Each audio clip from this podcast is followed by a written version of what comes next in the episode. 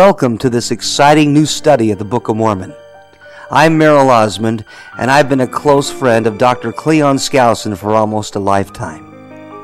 Dr. Skousen taught classes on the Book of Mormon for many years at the Brigham Young University. Before his retirement, he had been engaged in six successful careers, and teaching the Book of Mormon and the Old Testament to more than a thousand students each week will always be remembered as one of his favorites. Now, as we present this course, the powerful and very impressive narration of the Book of Mormon will be presented by Wendell Noble. Wendell first became well known in his home state of Arizona and then moved to Los Angeles, where he became a very popular speaker and singer on a regular weekly radio network program. He also conducted the popular tours of religious paintings at the Forest Lawn Memorial Park. Dr. Skousen was a great admirer of Wendell Noble he and Gwen Noble, Wendell's wife, induced Wendell to record the entire text of the Book of Mormon as only he could do it. Wendell agreed to make this recording if Dr. Skousen would provide a commentary and historical background for the text as it was narrated. And so at the age of 86, he has agreed to go ahead on this major project as he had promised Wendell he would. First, you'll hear Dr. Skousen and then Wendell Noble. Dr. Skousen. Thank you, my good friend Merrill Osmond. When the Osmond brothers were little fellows, they were already becoming famous singers, so whenever I was asked to speak in their vicinity, I would always ask them to perform. Well, they soon grew up and became world famous, and now they have their own magnificent theater in Branson, Missouri. Now, here at the beginning, let me briefly mention one thing. Merrill indicated that I taught the Book of Mormon at the Brigham Young University for many years. During that time, I prepared four volumes with a commentary on each verse in this great book. However, these study manuals contain blanks which my students filled in as the lesson unfolded. Throughout my commentary, I will be referring to the illustrations and articles in these books and citing the page numbers for those who wish to look them up. However, if you want these four study guides with the blanks already filled in, you can get them on a CD called The Complete Works of W. Cleon Skousen. Now we will commence our study of the Book of Mormon. We start with the opening chapters written by the brilliant young prophet named Nephi. He begins by telling us something about himself. Here is Wendell Noble. I, Nephi, having been born of goodly parents, therefore I was taught somewhat in all the learning of my father. And having seen many afflictions in the course of my days, nevertheless, having been highly favored of the Lord in all my days, yea, having had a great knowledge of the goodness and the mysteries of God, therefore I make a record of my proceedings in my days. Nephi turns out to be a very modest biographer. In this first verse, he pays tribute to his parents and then tells us only two things about himself. First, Nephi says he suffered many afflictions, but he doesn't tell us he was almost murdered five times, four times by his own brothers. He doesn't tell us about nearly starving to death during an eight year journey through the Saudi Arabian wilderness. He doesn't tell us about building a ship and traveling halfway round the world. He also sweeps over his fantastic spiritual experiences simply by saying he was highly favored of the Lord. But it is only later that we find out that he was shown 2600 to 2700 years of future world history. He saw everything the prophet Isaiah saw. He saw the life and ministry and crucifixion of Jesus Christ. He saw the restoration of the gospel in the latter days. Here is one of the truly great prophets in all scriptural history. Yea, I make a record in the language of my father, which consists of the learning of the Jews and the language of the Egyptians. And I know that the record which I make is true, and I make it with mine own hand and I make it according to my knowledge. Actually, Nephi made two records. One was the secular history of wars and political events. But this one we are presently reading is his record of the revelations and spiritual events which occurred over the years. We should mention that Nephi had been taught to write Egyptian because it was a much more efficient method of writing than Hebrew, sort of like an ancient system of shorthand. In the first volume of the Treasures from the Book of Mormon, which I mentioned a moment ago, beginning on page 20 of that first volume, you will find a fascinating history of the Egyptian language and learn why the entire Book of Mormon was written in Reformed Egyptian rather than Hebrew. For it came to pass in the commencement of the first year of the reign of Zedekiah, king of Judah, my father Lehi having dwelt at Jerusalem in all his days. And in that same year there came many prophets, prophesying unto the people that they must repent, or the great city Jerusalem must be destroyed. The first year of the reign of King Zedekiah was 600 BC, and this is the year when the Book of Mormon begins. However, 600 BC was a terrible year for Jerusalem. Nebuchadnezzar, king of Babylon, made his first major assault on Jerusalem and temporarily besieged the city in that year. He looted the temple of gold to make up for the taxes and tribute the Jews had not been contributing. The Babylonians also carried off 10,000 of the city's best workers and artisans.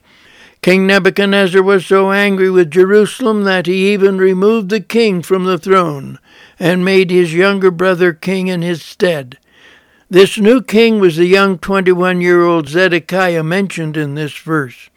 Meanwhile, the prophet Jeremiah was going up and down the streets of the city, urging the people to submit to Nebuchadnezzar. After all, Nebuchadnezzar's chief adviser was the prophet Daniel, and Babylon was being governed by three Jews Shadrach, Meshach, and Abednego. But the ruling classes in Jerusalem despised the Babylonians. They preferred the Egyptians. They also despised the prophet Jeremiah, who was saying that if the people did not listen to his warnings, Jerusalem would be totally destroyed. Furthermore, not only was Jeremiah going up and down the streets predicting the fall of Jerusalem, but so was a host of other lesser prophets. All of these developments were terribly disturbing to Nephi's father, who was a wealthy caravan merchant living in Jerusalem. His name was Lehi. Wherefore it came to pass that my father Lehi, as he went forth, prayed unto the Lord, yea, even with all his heart, in behalf of his people. And it came to pass, as he prayed unto the Lord, there came a pillar of fire, and dwelt upon a rock before him and he saw and heard much. And because of the things which he saw and heard, he did quake and tremble exceedingly. And it came to pass that he returned to his own house at Jerusalem. And he cast himself upon his bed, being overcome with the Spirit and the things which he had seen. After a great spiritual quickening of the body, it often leaves a person terribly weak. Moses says that after his first vision of God, he was so weak he could not get up from the ground for several hours. Lehi also felt weak and debilitated after his vision, and therefore he returned to his house and retired to his bed. Notice that the record never tells us what he saw or heard in his first vision. And being thus overcome with the Spirit, he was carried away in a vision even that he saw the heavens open, and he thought he saw God sitting upon his throne, surrounded with numberless concourses of angels, in the attitude of singing and praising their God. Now, in this second vision, we know exactly what he saw. He was shown a vision of God in all his glory, surrounded by his heavenly hosts. And it came to pass that he saw one descending out of the midst of heaven, and he beheld that his luster was above that of the sun at noonday. Now Lehi sees the Savior coming to minister to the earth. He noticed that the Savior's brilliant luster was even greater than that of the sun. And he also saw twelve others following him, and their brightness did exceed that of the stars in the firmament. Lehi even got to see a vision of the twelve apostles who would minister to the earth with Jesus over 600 years later. Lehi said that in this vision the luster of the twelve apostles exceeded that of the stars. It is at this point that we can see exactly what these spectacular series of visions were designed to accomplish.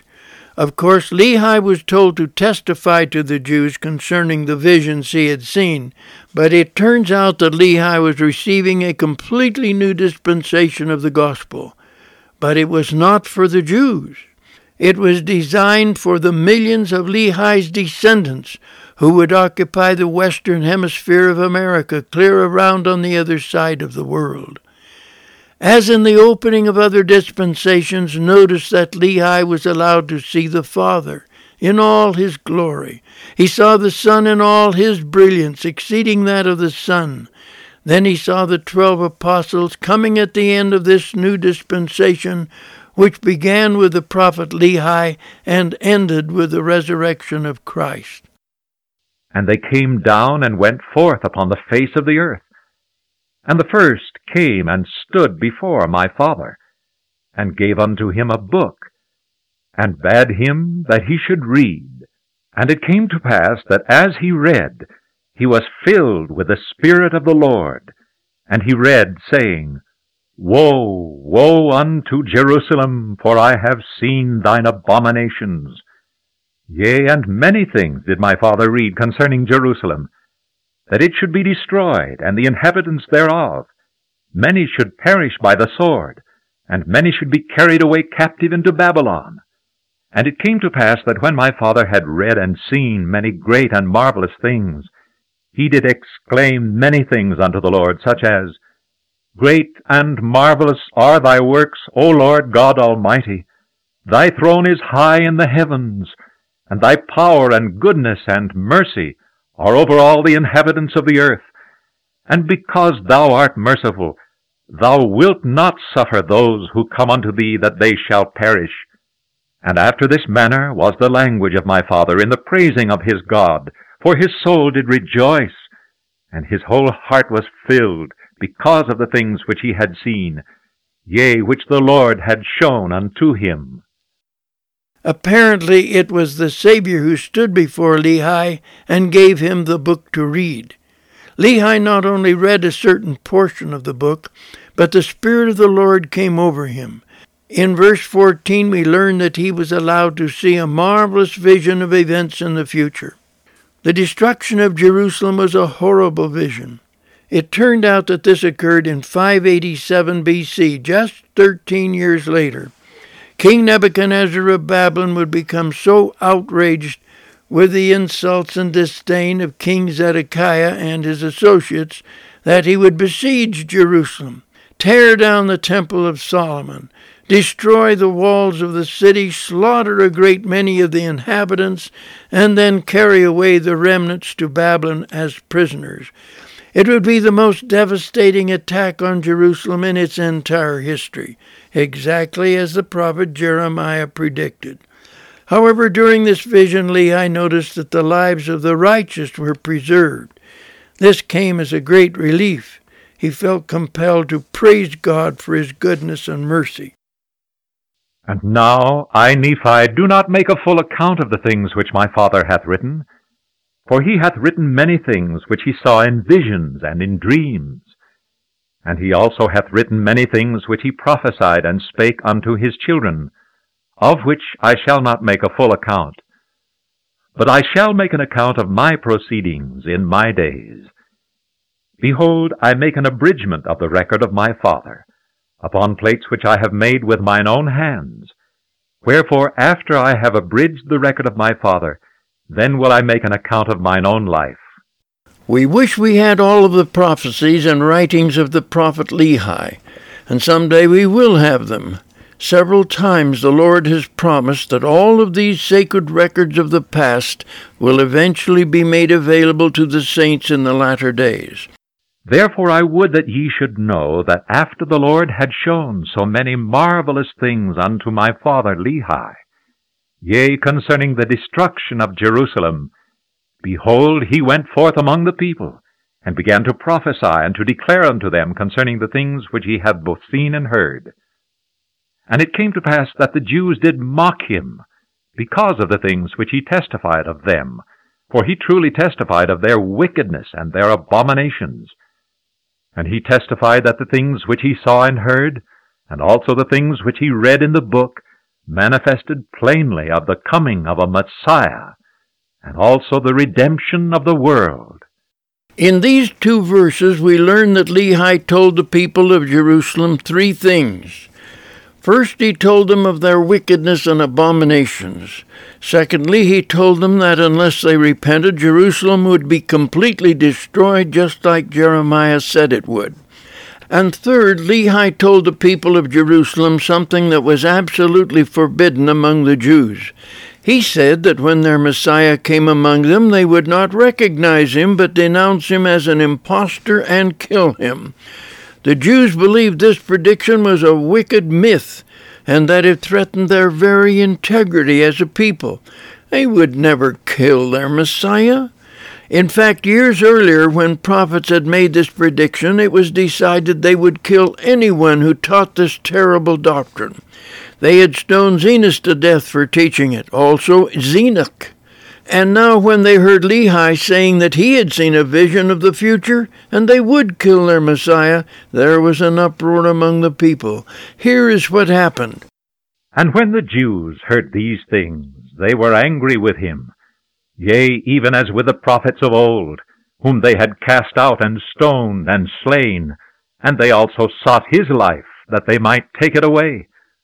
But behold, I, Nephi, will show unto you that the tender mercies of the Lord are over all those whom he hath chosen, because of their faith, to make them mighty even unto the power of deliverance. The illustration portraying Lehi talking to the angry crowds in Jerusalem is found in Volume 1, page 17. Now Nephi believed that if it had not been for the providence of God, his father would have been killed. To save his life, Lehi had to flee from the crowd. But where would he go? He had a permanent home in Jerusalem, but that is probably the first place the mob would go to find him. It is more likely that he raced down Sorek Valley, just west of Jerusalem, and took a back route down to the family estate near the community of Lehi, the town after which the prophet was named. This community has been identified by the Hebrew University. It is about 21 miles southwest of Jerusalem, and no doubt far enough away to give the fleeing Lehi a temporary place of security. We think he must have been in a state of total exhaustion when he finally reached a place of safety and fell into a deep sleep. Now, First Nephi chapter 2. In Lehi's earlier revelations, the Lord communicated with him directly in two open visions. But now, as Lehi lay asleep, the Lord conversed with him in a dream. For behold, it came to pass that the Lord spake unto my father, yea, even in a dream, and said unto him, Blessed art thou, Lehi, because of the things which thou hast done and because thou hast been faithful and declared unto this people the things which I commanded thee, behold, they seek to take away thy life. This verse begins by telling us two things. First, we learn that it was the Lord who told Lehi to warn the people of Jerusalem and tell them what he had seen in his two visions. Secondly, he was told not to go back up to Jerusalem because the people were planning to kill him. Now the Lord told Lehi something which must have come to him as a tremendous surprise. And it came to pass that the Lord commanded my father, even in a dream, that he should take his family and depart into the wilderness. This revelation must have temporarily stunned Lehi. This command involved a complete uprooting of Lehi and his family. It required them to abandon their home, all their wealth, and head out into the wilderness southeast of Jerusalem. No doubt they left their gold, silver, and jewelry in a treasure cave. Such a cave has been actually found near the community of Lehi. It is not a natural cave. It has a small entrance with the interior dug out by hand. This cave was found only a few years ago. It has writings on the wall with Hebrew letters which were used around 600 BC, before the Jews were carried away to Babylon. The archaeologists at Hebrew University feel that this was indeed a treasure cave which was covered over and lost somewhere near 600 BC. And it came to pass that he was obedient unto the word of the Lord. Wherefore he did as the Lord commanded him, and it came to pass that he departed into the wilderness, and he left his house, and the land of his inheritance, and his gold, and his silver, and his precious things, and took nothing with him save it were his family, and provisions, and tents, and departed into the wilderness. Lehi was a wealthy trader and merchant, and undoubtedly he used one of his regular camel caravans to make this journey. Seed bags, heavy tents, and family possessions were carried up to a 150 pounds on either side of each camel, and this is probably the way he set out on his journey. And he came down by the borders near the shore of the Red Sea. And he travelled in the wilderness in the borders which are nearer the Red Sea. And he did travel in the wilderness with his family, which consisted of my mother, Sariah, and my elder brothers, who were Laman, Lemuel, and Sam. It would have taken Lehi about twelve days to have traveled over the rough terrain in order to reach the Red Sea. But he did not stop at the major port of the Red Sea. He continued further south. And it came to pass that when he had traveled three days in the wilderness, he pitched his tent in a valley by the side of a river of water, and it came to pass that he built an altar of stones, and made an offering unto the Lord, and gave thanks unto the Lord our God. Notice that Lehi traveled three more days before he stopped and made camp. He had been running for his life, and at the first opportunity he made a sacrifice to the Lord. He was so grateful he had escaped from his enemies who wanted to kill him. And it came to pass that he called the name of the river Laman. And it emptied into the Red Sea, and the valley was in the borders near the mouth thereof. And when my father saw that the waters of the river emptied into the fountain of the Red Sea, he spake unto Laman, saying, O that thou mightest be like unto this river, continually running into the fountain of all righteousness.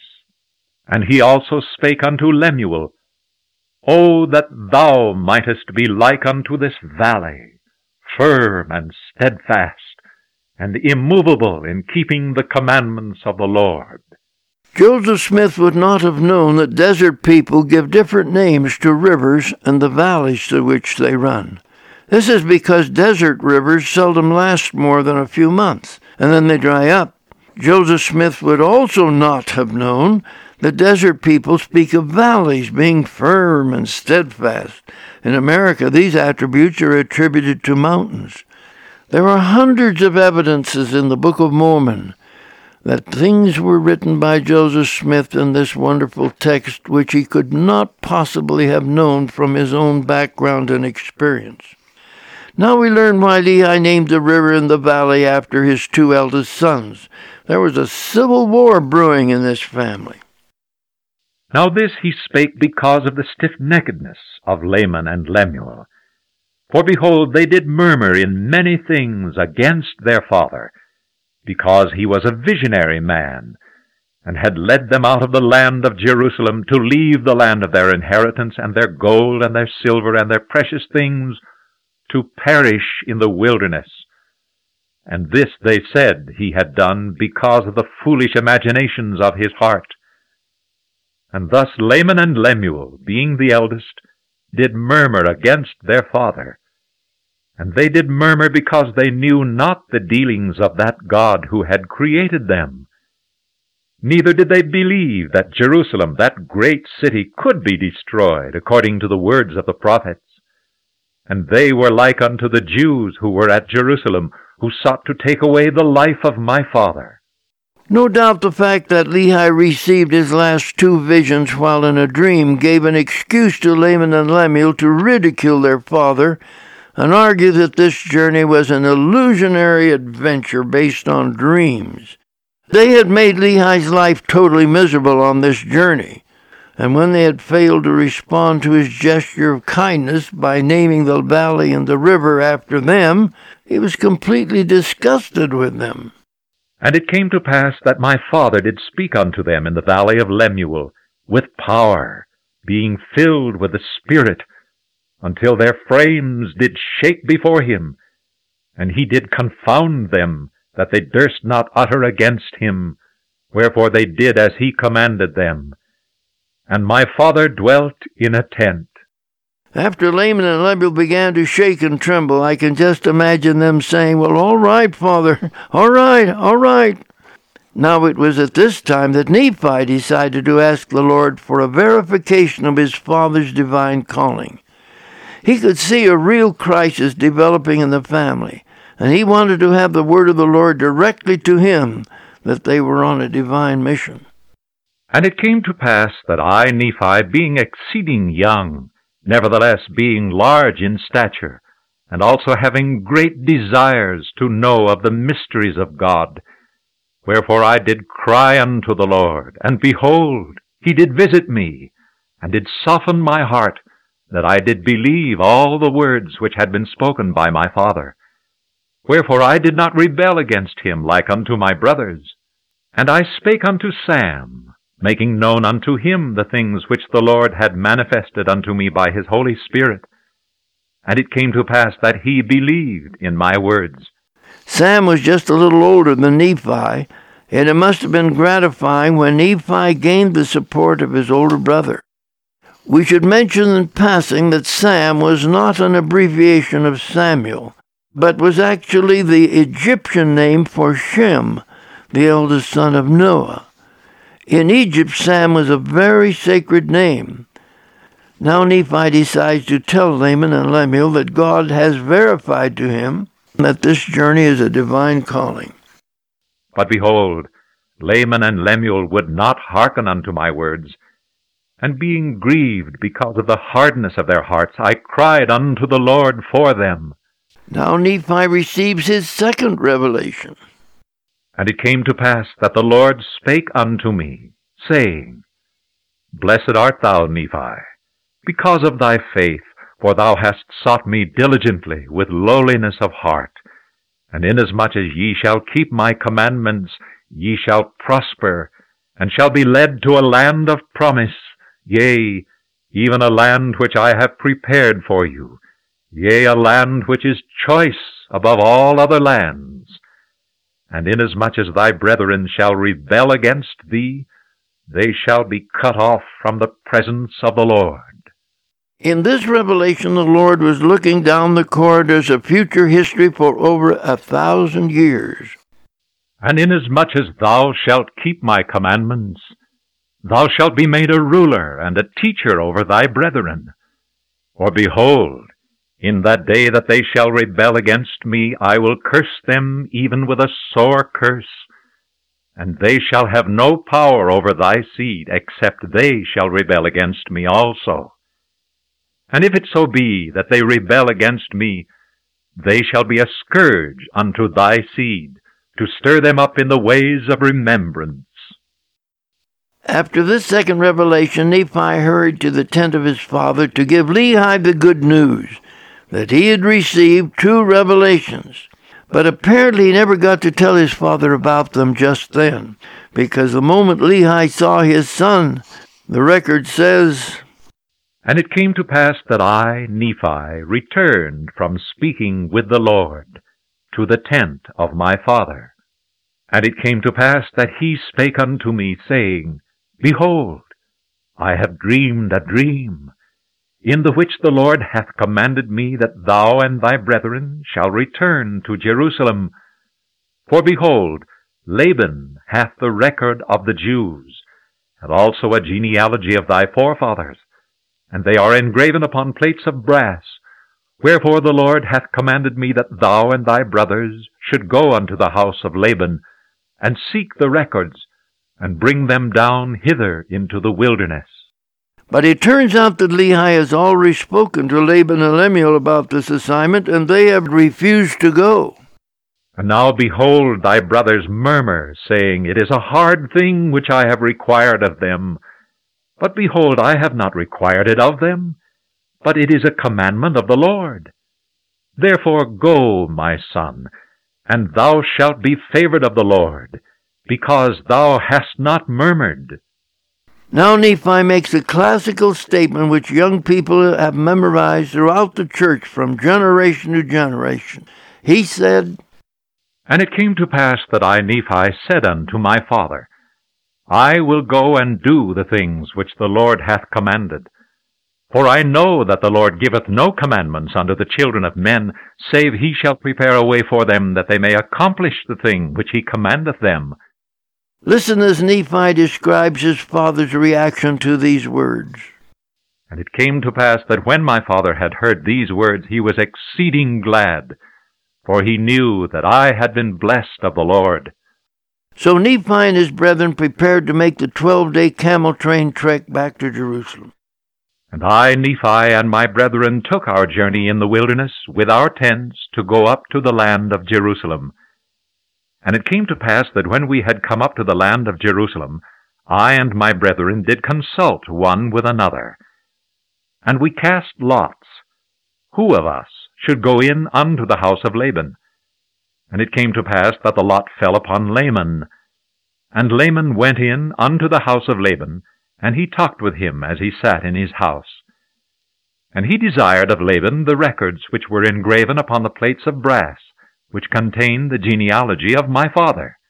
He turned out that the records in possession of General Laban were the most precious heirloom of the whole tribe of Joseph. This set of plates had been started by Joseph, who was sold into Egypt, and his descendants had kept them up to date ever since then. When Laman told the general that God had said the plates were to be surrendered to his father Lehi, the eruption of rage in General Laban was of volcanic proportions.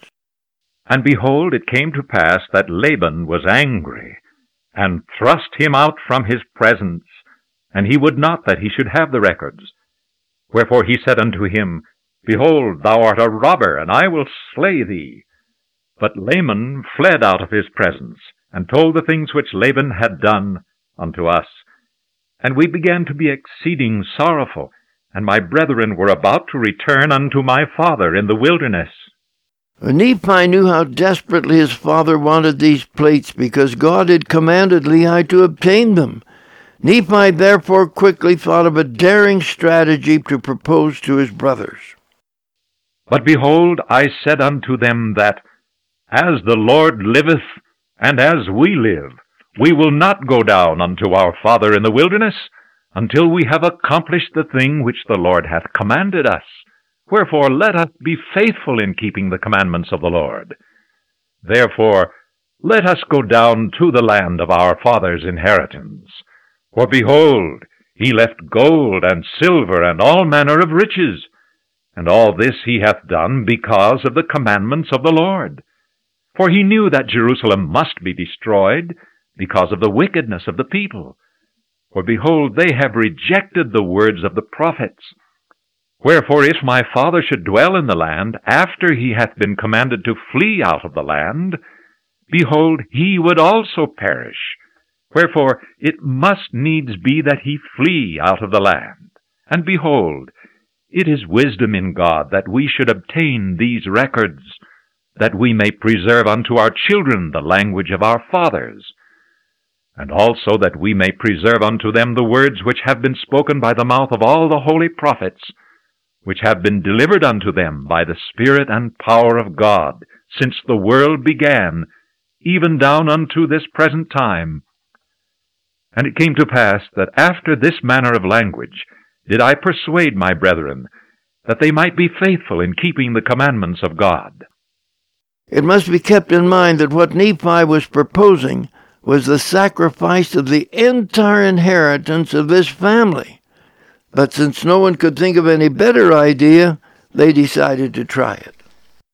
And it came to pass that we went down to the land of our inheritance. and we did gather together our gold, and our silver, and our precious things. And after we had gathered these things together, we went up again unto the house of Laban. And it came to pass that we went in unto Laban, and desired him that he would give unto us the records which were engraven upon the plates of brass, for which we would give unto him our gold, and our silver, and all our precious things. It is interesting that when General Laban saw this fabulous collection of wealth, he lusted after it.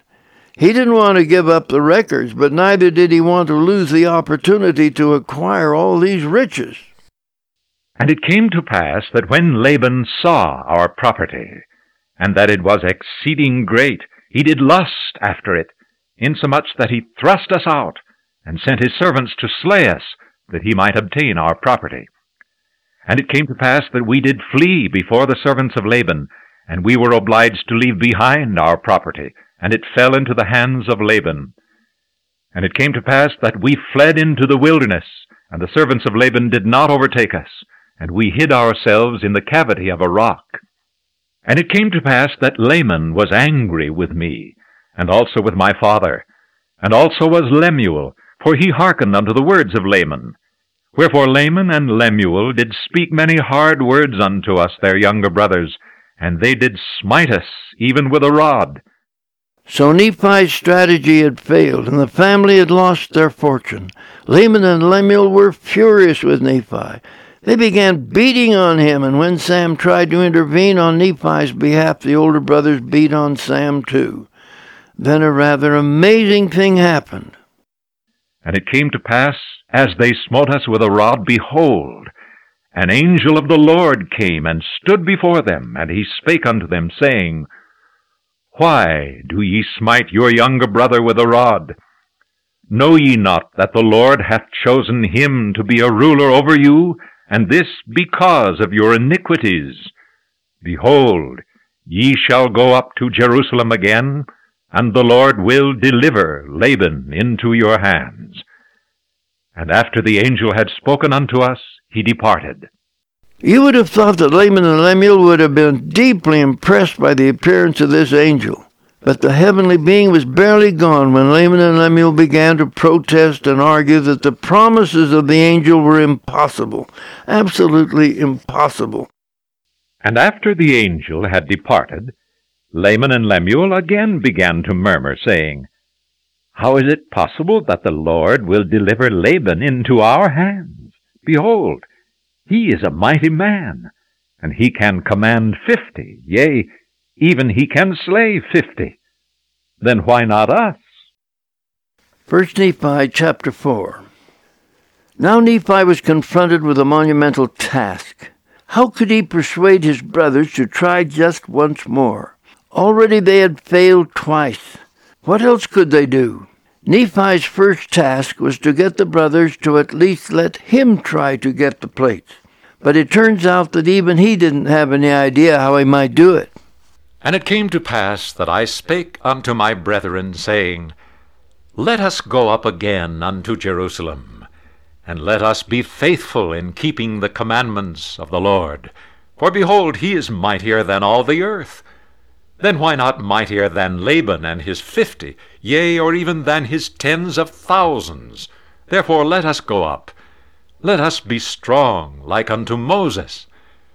For he truly spake unto the waters of the Red Sea, and they divided hither and thither. And our fathers came through out of captivity on dry ground, and the armies of Pharaoh did follow and were drowned in the waters of the Red Sea. Now behold, ye know that this is true, and ye also know that an angel hath spoken unto you. Wherefore can ye doubt? Let us go up the Lord is able to deliver us, even as our fathers, and to destroy Laban, even as the Egyptians. Now when I had spoken these words, they were yet wroth, and did still continue to murmur. Nevertheless, they did follow me up until we came without the walls of Jerusalem. By this time, Nephi had decided to depend entirely on the Lord to get him out of this predicament. He says, And it was by night and I caused that they should hide themselves without the walls. And after they had hid themselves, I, Nephi, crept into the city, and went forth towards the house of Laban. And I was led by the Spirit, not knowing beforehand the things which I should do. On one of my tours to the Holy Land, I went out late one night to feel my way down along one of the dark streets in the suburbs of Jerusalem. I wanted to see what it must have been like when Nephi did it 2,600 years ago. It was a frightening experience and could have been dangerous. Nevertheless, I went forth, and as I came near unto the house of Laban, I beheld a man and he had fallen to the earth before me, for he was drunken with wine. And when I came to him, I found that it was Laban. And I beheld his sword, and I drew it forth from the sheath thereof. And the hilt thereof was of pure gold, and the workmanship thereof was exceeding fine. And I saw that the blade thereof was of the most precious steel. It was wise for Nephi to quickly disarm General Laban by withdrawing his sword. In Volume 1, page 35, we see an illustration of Nephi kneeling beside the unconscious Laban with the general's sword in his hand. And it was at this moment that the Spirit of God gave Nephi a shocking message. And it came to pass that I was constrained by the Spirit that I should kill Laban. But I said in my heart, Never at any time have I shed the blood of man. And I shrunk, and would that I might not slay him. And the Spirit said unto me again, Behold, the Lord hath delivered him into thy hands. Yea, and I also knew that he had sought to take away mine own life. Yea, and he would not hearken unto the commandments of the Lord. And he also had taken away our property. And it came to pass that the Spirit said unto me again, Slay him, for the Lord hath delivered him into thy hands. Behold, the Lord slayeth the wicked to bring forth his righteous purposes. It is better that one man should perish than that a nation should dwindle and perish in unbelief. Notice that the Spirit had commanded him three different times to slay General Laban. The Spirit had even explained to Nephi why God was justified in commanding Laban to be slain. Still Nephi hesitated. He began to reason within himself. As he later wrote, And now when I, Nephi, had heard these words, I remembered the words of the Lord which he spake unto me in the wilderness, saying that, Inasmuch as thy seed shall keep my commandments, they shall prosper in the land of promise. Yea, and I also thought that they could not keep the commandments of the Lord according to the law of Moses, save they should have the law. And I also knew that the law was engraven upon the plates of brass. And again, I knew that the Lord had delivered Laban into my hands for this cause, that I might obtain the records according to his commandments. Therefore I did obey the voice of the Spirit, and took Laban by the hair of the head, and I smote off his head with his own sword. In the dim light, Nephi gazed down at the beheaded general. Now what would he do? Young Nephi decided to resort to a bold but dangerous stratagem. It says, And after I had smitten off his head with his own sword, I took the garments of Laban, and put them upon mine own body, yea, even every whit, and I did gird on his armor about my loins. It is amazing that a lot of the blood from the beheaded general had not stained the clothes and armor of General Laban, but apparently it hadn't. Perhaps the body of Laban was tilted downward so that the blood ran out on the ground. In any event, Nephi was a large man like the general, and dressed himself in the general's fine clothes and armor. And after I had done this, I went forth unto the treasury of Laban, and as I went forth towards the treasury of Laban, behold, I saw the servant of Laban who had the keys of the treasury. And I commanded him in the voice of Laban that he should go with me into the treasury. And he supposed me to be his master Laban, for he beheld the garments, and also the sword girded about my loins. And he spake unto me concerning the elders of the Jews, he knowing that his master Laban had been out by night among them, and I spake unto him as if it had been Laban. This was fantastic. It was one thing for Nephi to look like Laban, but to talk to his servant was dangerous in the very extreme. Perhaps Nephi adopted the drunken slur of Laban, or otherwise imitated the general. Or maybe the Lord had a hand in making the servant think he was hearing the voice of General Laban. Whatever the explanation, we know it never dawned on the servant that he was talking to the man who had just killed his master.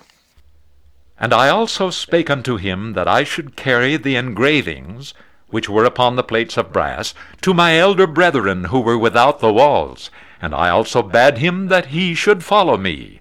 And he, supposing that I spake of the brethren of the church, and that I was truly that Laban whom I had slain, wherefore he did follow me.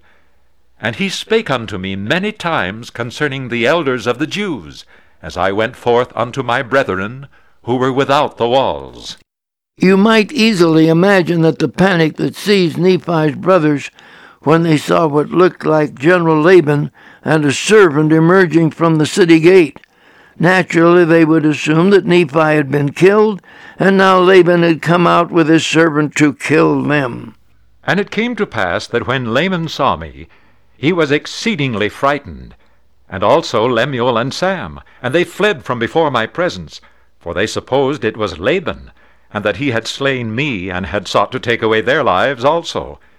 And it came to pass that I called after them, and they did hear me, wherefore they did cease to flee from my presence. And it came to pass that when the servant of Laban beheld my brethren, he began to tremble, and was about to flee from before me and return to the city of Jerusalem. But now Nephi had a new problem. The moment he had called after his brothers and identified himself, the servant of Laban was terrified. The scripture says the poor man began to tremble as he realized he had been collaborating with the very men his true master had ordered killed just a short time before. And even worse, he had actually given into Nephi's hands the most sacred and precious heirloom belonging to the house of Joseph, the plates of brass, something his master had refused to trade for all the wealth of Lehi. In a state of panic and shock, the servant of Laban instinctively started to flee. Of course, this would have been disastrous. The whole city would have been aroused. Nephi knew he had to do something desperately and quickly. And now I, Nephi, being a man large in stature, and also having received much strength from the Lord, Therefore I did seize upon the servant of Laban, and held him, that he should not flee. And it came to pass that I spake with him, that if he would hearken unto my words, as the Lord liveth, and as I live, even so, that if he would hearken unto our words, we would spare his life. And I spake unto him, even with an oath, that he need not fear, that he should be a free man like unto us, if he would go down in the wilderness with us. Nephi had said he was large of stature, and now we discover how strong he was. Even though he was holding the heavy brass plates in one arm, he reached out with his other hand and got a hammerlock grip on the servant of Laban. So Nephi had the advantage of holding him firmly while he began reasoning with him. And I also spake unto him, saying, Surely the Lord hath commanded us to do this thing. And shall we not be diligent in keeping the commandments of the Lord? Therefore, if thou wilt go down into the wilderness to my father, thou shalt have place with us.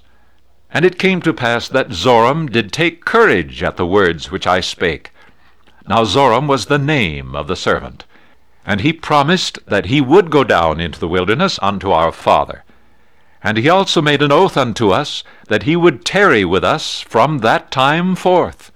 Now we were desirous that he should tarry with us, for this cause, that the Jews might not know concerning our flight into the wilderness, lest they should pursue us and destroy us. And it came to pass that when Zoram had made an oath unto us, our fears did cease concerning him. And it came to pass that we took the plates of brass, and the servant of Laban, and departed into the wilderness. and journeyed unto the tent of our father. You might think this was the end of the story, but a lot of things happened to these four sons of Father Lehi before they arrived at the tent of their father. This is implied by the opening verses of the next chapter. 1 Nephi chapter 5. It was Dr. Joseph Gonat of Hebrew University who pointed out to us that the four sons of Father Lehi could not have returned to their father for many, many weeks after the beheaded general was discovered dead in front of his own estate. The whole region would have been in an uproar. Soldiers would have guarded every highway and searched every nook and cranny in the city looking for the man who killed the general. Of course, they would be looking for Zoram, Laban's servant. It would seem clear that since he had disappeared with the precious brass plates, it would seem obvious that Zoram was the man who killed Laban. Dr. Gonat believes the search for Zoram would have extended over a period of many weeks, maybe even many months after Laban was killed.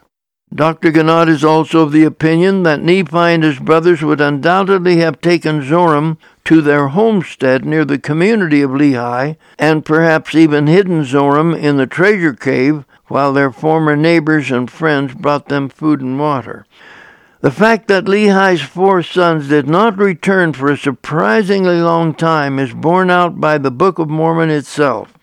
Nephi writes, And it came to pass that after we had come down into the wilderness unto our father, behold, he was filled with joy, and also my mother Sariah was exceeding glad, for she truly had mourned because of us. For she had supposed that we had perished in the wilderness. And she also had complained against my father, telling him that he was a visionary man, saying, Behold, thou hast led us forth from the land of our inheritance, and my sons are no more, and we perish in the wilderness. And after this manner of language had my mother complained against my father. And it had come to pass that my father spake unto her, saying, I know that I am a visionary man, for if I had not seen the things of God in a vision, I should not have known the goodness of God, but had tarried at Jerusalem, and had perished with my brethren. But behold, I have obtained a land of promise, in the which things I do rejoice, yea, and I know that the Lord will deliver my sons out of the hands of Laban, and bring them down again unto us in the wilderness. And after this manner of language did my father Lehi comfort my mother Sariah concerning us, while we journeyed in the wilderness up to the land of Jerusalem to obtain the record of the Jews. Of course, Lehi had taught his sons how to survive in the wilderness. He felt certain they would somehow make it back to the camp. Meanwhile, he had done everything possible to comfort Sariah. And when we had returned to the tent of my father, Behold, their joy was full, and my mother was comforted.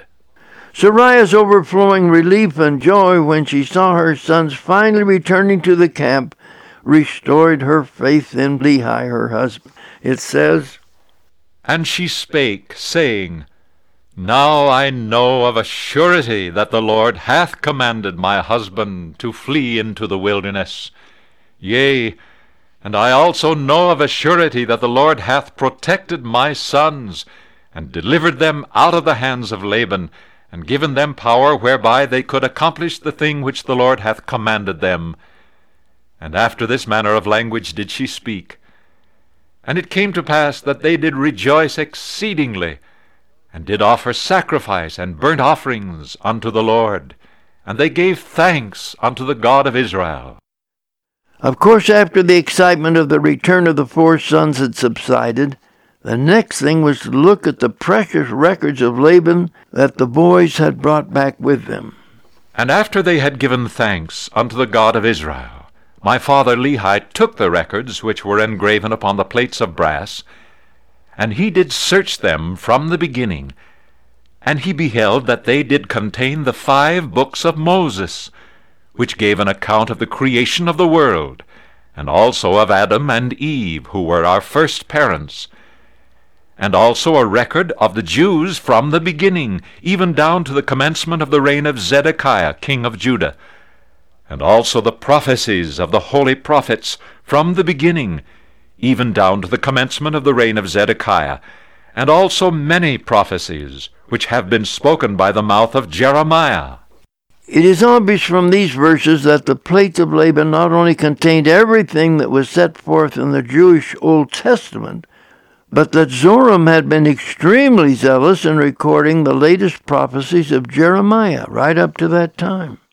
And it came to pass that my father Lehi also found upon the plates of brass a genealogy of his fathers. Wherefore he knew that he was a descendant of Joseph, yea, even that Joseph who was the son of Jacob, who was sold into Egypt, and who was preserved by the hand of the Lord, that he might preserve his father Jacob and all his household from perishing with famine. And they were also led out of captivity, and out of the land of Egypt, by the same God who had preserved them. And thus my father Lehi did discover the genealogy of his fathers.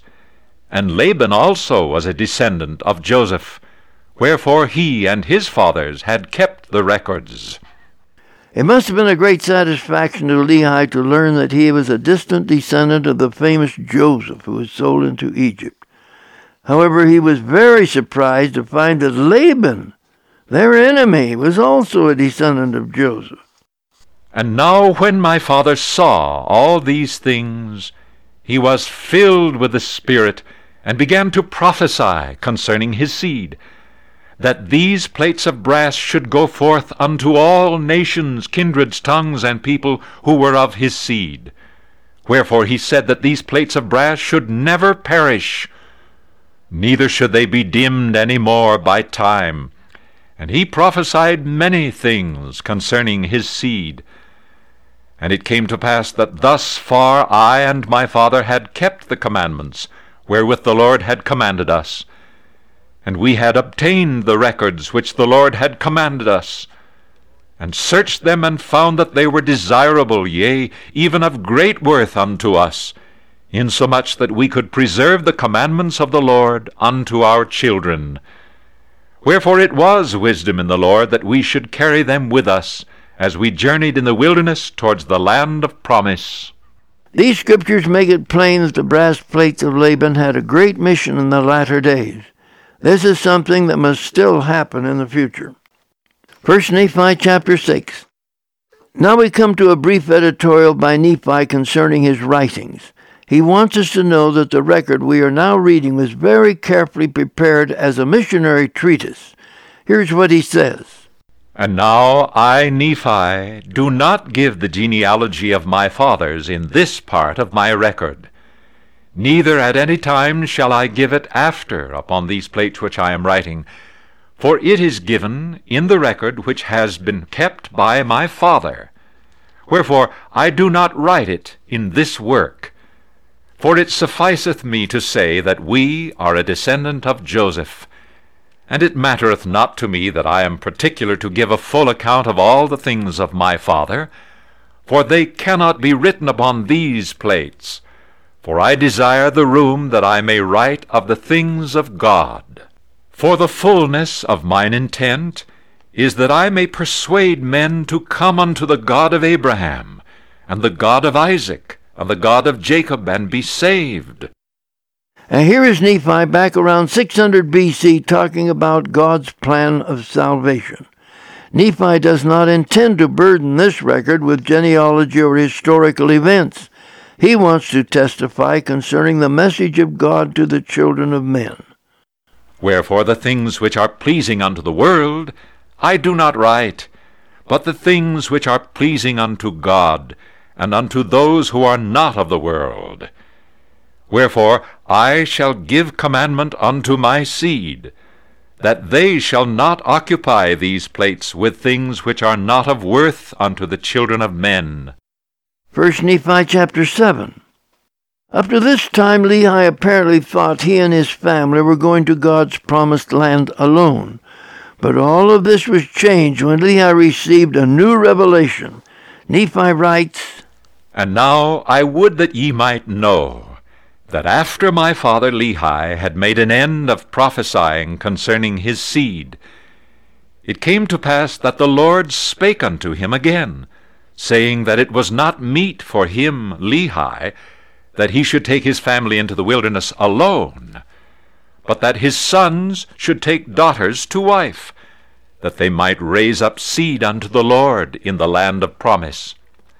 And it came to pass that the Lord commanded him that I, Nephi, and my brethren should again return unto the land of Jerusalem, and bring down Ishmael and his family into the wilderness.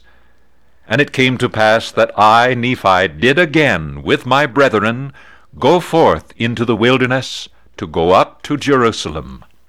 The last time Lehi's sons were sent to Jerusalem, Laman and Lemuel were very rebellious and reluctant to go. But the idea of going back again to get the beautiful daughters of Ishmael, that was different. There was no reluctance on their part this time. And it came to pass that we went up unto the house of Ishmael, and we did gain favor in the sight of Ishmael, insomuch that we did speak unto him the words of the Lord. And it came to pass that the Lord did soften the heart of Ishmael, and also his household, insomuch that they took their journey with us down into the wilderness to the tent of our father. The miracle here was the willingness of Ishmael and the entire family to join with the family of Lehi and go to some unknown promised land. However, there were some mitigating circumstances.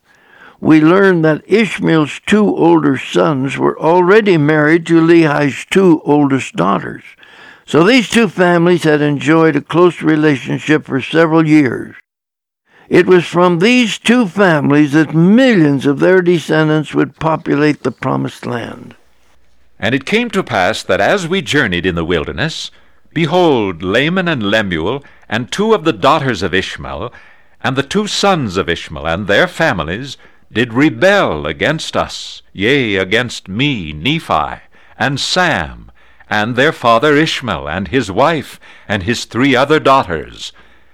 And it came to pass, in the which rebellion they were desirous to return unto the land of Jerusalem. We notice that Laman and Lemuel were joined by two of Ishmael's daughters in this rebellion, so there may have been some romancing going on. The two oldest sons of Ishmael, who were married to the daughters of Lehi, also rebelled.